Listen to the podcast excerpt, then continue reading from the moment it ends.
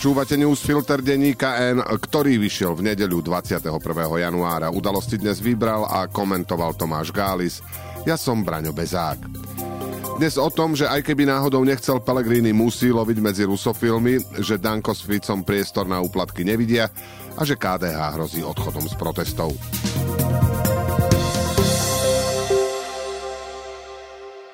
Keby bol Andrej Danko štandardnejší politik, mal by v končiacom sa týždni mnoho starostí o svoj osud i o osud svojich nominantov. Petíciu proti jeho ministerke kultúry podpísalo už 140 tisíc ľudí. Ukázalo sa, že jeho štátny tajomník vedel o pytliactve šéfa Tanapu. Samotný predseda prišiel v dôsledku nehody obodičák a opozícia ho chcela odvolávať z postu podpredsedu Národnej rady. Lenže všetko je nakoniec inak. Vlastná strana ho vyzvala, aby kandidoval za prezidenta. A v parlamente ho zachránil aj hlas, ktorý chvíľu naznačoval čosi o politickej zodpovednosti. Keby bol Andrej Danko štandardnejší politik a bol by súčasťou štandardnejšej koalície, tak by mu informácia, že mu v septembri 2022 ruské ministerstvo priemyslu pomáhalo s vízami, mohla zlomiť väz.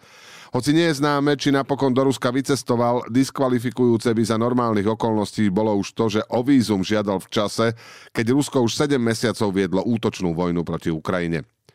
To, že zástupca ministerstva v liste adresovanom veľvyslancovi Igorovi Bratčikovovi vyzdvihol Dankov prínos pre Rusko, len potvrdzuje jeho dlhodobú servilnosť.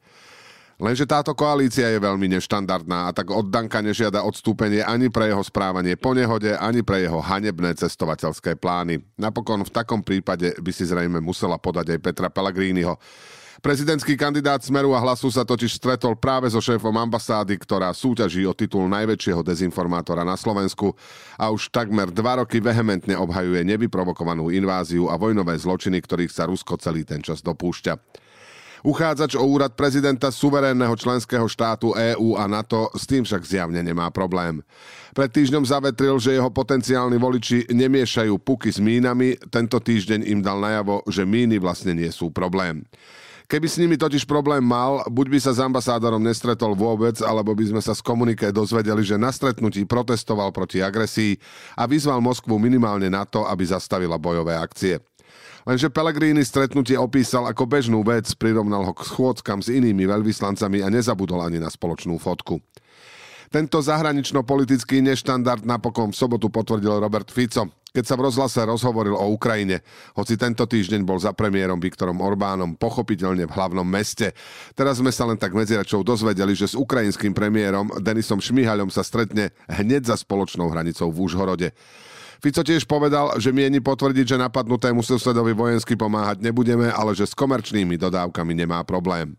No prípravu na rokovanie zaklincoval výrokom, že Ukrajina je skorumpovaný a nie suverénny štát, pretože je vraj, citujeme, od roku 2014 po Majdane pod totálnym vplyvom a kontrolou Spojených štátov amerických. Pellegrini mu sa preto ani nemožno veľmi čudovať. Ak by to aj nerobil z presvedčenia, ak sa chce stať prezidentom, musí sa prispôsobiť voličom Smeru i SNS, ktorých ich politickí reprezentanti utvrdzujú v tom, že Rusko nie je o nič horšie, ba vlastne lepšie ako Západ. Napokon s tým len obchodujeme, cestujeme tam, posielame tam študovať deti, emigrujeme tam, máme s nimi spoločné dejiny i záujmy. A preto keď naši súčasní predstavitelia otvoria ústa, hovorí z nich Moskva. Nech už medzi založením svojej strany a minuloročnými voľbami hovoril či naznačoval čokoľvek, dnes je súčasťou Pellegriniho snahy stať sa prezidentom nutnosť ukázať voličom Smeru, že mentálne z materskej strany nikdy nevystúpil. Bez nich by totiž nemal ani teoretickú šancu, preto od polovice povolebného týždňa nerobí problémy, prikyvuje, ba aktívne pomáha pri chystanej deštrukcii trestného práva a najnovšie zdôrazňuje, že prezident by nemal byť v konflikte s vládou. Zároveň je mu však jasné, že len tento elektorát jeho túžbu naplní. Potrebuje, aby sa mu neodsudzili ani umiernenejší voliči hlasu či iných strán, ktorí by mohli pri koaličnej snahe amnestovať zločincov pociťovať isté, povedzme, pochybnosti. A tak kandidát ešte v pondelok naznačil, že pri novele trestného zákona by mohlo prísť k nejakým ústupkom. Na prvé počutie to znie zaujímavo, má to však dva háčiky. Prvým je, že okrem toho, že vraj existuje priestor na vylepšenie novely, sme sa už nič viac nedozvedeli. Druhým je, že koaliční partnery onen priestor zjavne ešte nenašli. Danko v nedeľu hovoril, že o pripravovaných ústupkoch nevie, že strana stojí za vládnym návrhom a on je vraj zvedavý, o čom Pellegrini v pondelok s generálnym prokurátorom vôbec hovoril. Fico k téme prispel najmä slovami, že chce na koaličnej rade navrhnúť, citujeme, definitívne riešenie opozičnej obštrukcie. Pre neho by vraj bolo najjednoduchšie, aby sa rokovalo non-stop. To ako chuť ustupovať zatiaľ nevyzerá. Otázkou je, či by ju mohlo niečo podnietiť. Stredajšie uznesenie Európskeho parlamentu, za ktoré hlasovalo takmer 500 poslancov, to zrejme nebude. Ide síce o dôležitý, ale len symbolický krok, ktorý Fica podnietil najmä do toho, aby europoslancov označil za zmanipulovaných. Skrátka, kým nepôjde o peniaze, nepôjde o nič. Podobný imič americkej bábky sa predseda Smeru už roky snaží vyrábať z prezidentky. Preto keď Zuzana Čaputová vystúpila vo štvrtok v parlamente, kde rozbila všetky argumenty, čo koalícia pri obrane zmien v trestnoprávnej legislatíve používa, dostalo sa jej od koalície len výčitiek. Rovnako je na tom aj opozícia, ktorá sa snaží brániť rušeniu špeciálnej prokuratúry a zmenám v trestnom práve v parlamente i na námestiach. Zaujímavé však je, že samotnými protestujúcimi sa Fico, ktorý je hlavným hýbateľom celej špinavosti, zatiaľ veľmi nezaoberal.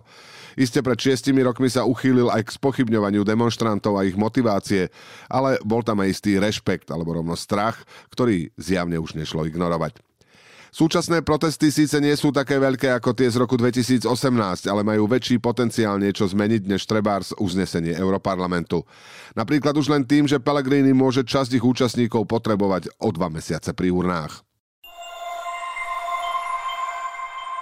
Pri poslednom kole protestov sa však ukázalo, že doterajšia opozičná jednota nemusí vydržať dlho, z čoho vyplýva, že slabší môže byť aj odpor na námestiach i v parlamente i keď je tiež proti vládnej politike, už nie je do spoločného postupu z pochopiteľných dôvodov presnejšie pre povahu Igora Matoviča zapojené niekdajšie Oľano.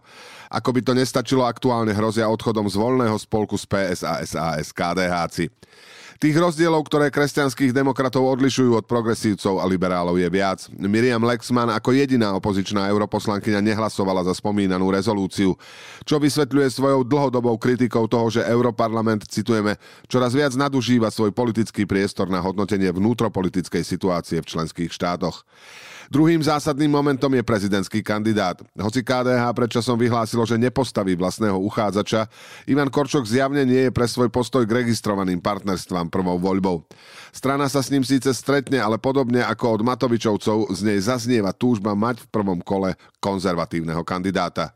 V tejto súvislosti zaznelo meno historika Patrika Dubovského, ktorý už potvrdil, že ak získa 15 poslaneckých podpisov, bude kandidovať. KDH s ním už rokovali, i keď podľa predsedu Milana Majerského k rozhodnutiu nedošlo. Najzávažnejší rozpor však hrozí na námestiach. Štvrtkový protest v Bratislave ukázal, že okrem dankovej nehody sa veľkou témou stala aj nekompetentná ministerka kultúry Martina Šimkovičová a zvlášť jej nechutné vyjadrenie na adresu LGBT plus ľudí a zrušenie dotácií pre ich organizácie. KDH to však považuje za odklon od témy a hrozí, že ak sa na pódiach budú objavovať aj kultúrno-etické témy, na ktorých sa z PS a SAS nezhodne, zo spoločných protestov vycúva. Predstava, že protesty majú byť monotematické, je nereálna. Tak ako sa vyvíjali protesty v roku 2018, tak sa budú aj teraz. Zvlášť, keď koalícia prináša každý deň nové podnety. Jedným z tých najsilnejších bolo Dankovo správanie po nehode, pre ktoré predsa opozičníci podpredsedu parlamentu chceli spoločne odvolávať. A spájať by ich mohlo trebárs aj Ficov, najčerstvejší útok proti Ukrajine. Otázkou je však podpora Ivana Korčoka a LGBTI plus téma. Ak sa niekomu zdá, že by v tom KDH malo určite ustúpiť, najprv by si mal skúsiť odpovedať na dve otázky.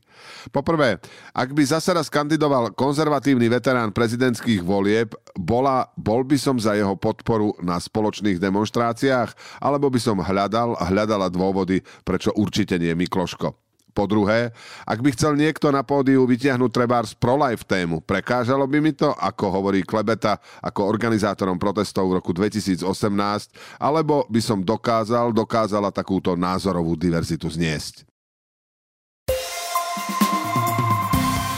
A teraz ešte správy jednou vetou.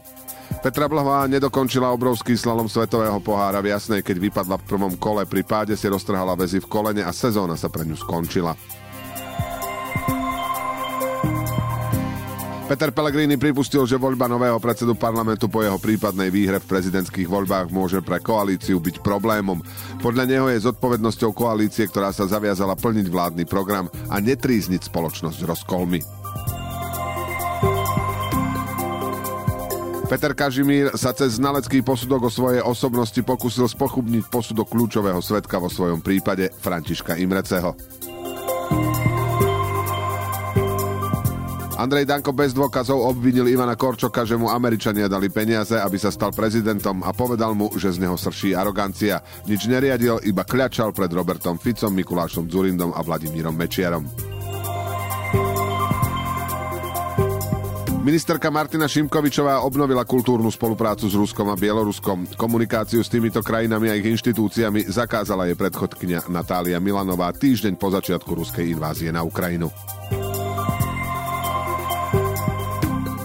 Ministerstvo kultúry odstránilo zo svojej facebookovej stránky všetky príspevky od príchodu novej ministerky. Martina Šimkovičová tvrdí, že je to preto, lebo facebooková stránka je od novembra permanentne v stave kybernetického ohrozenia. Sana sa nevidí dôvod na odchod ministerky kultúry Martiny Šimkovičovej z funkcie. Udalosti do dnešného newsfiltra vybral a komentoval Tomáš Gális. Do počutia zajtra.